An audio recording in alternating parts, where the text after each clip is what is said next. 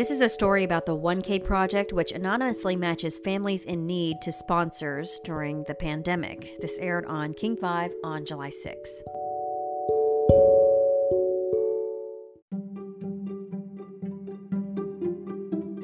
You know, we founded things in the past where we had some idea and then had the uh, you know did the irrational act of starting something. When Minda Brusse co-launched the venture capital firm First Row Partners at the beginning of the year, she and her business partner Yoko Okano were going pretty hard when this pandemic shift in the world really caused major pause. I think we went into like a, a phase where we just sort of were like, what are we going to do? This pandemic left many people wondering how they could help.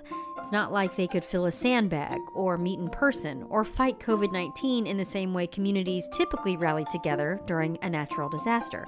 Minda says she sat at home, she was happy, healthy, and safe, but she had this nagging question How could she help people directly? People just literally will give money to someone that they trust and know.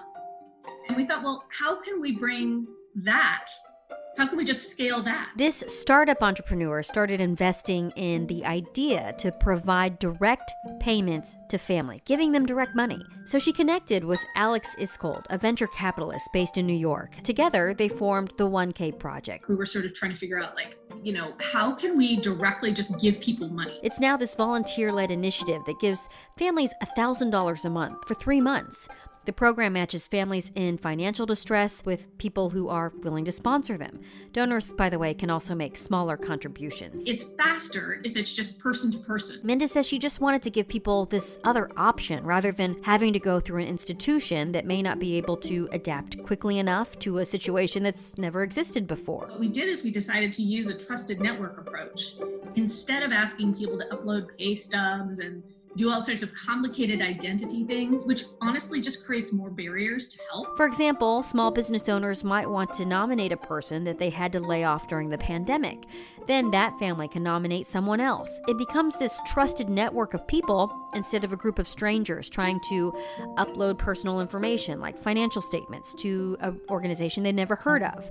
GoFundMe is a partner to the program, and once a family is selected, a private account is created and that helps anonymize donations. So we've had sponsors, lots of sponsors in Washington, and lots of families helped in Washington. Sometimes they're helping, uh, you know, the, the sponsors are helping someone in North Dakota and someone in Massachusetts is helping someone in Washington. The project has already helped 339 families with the support of 347 sponsors across 39 states.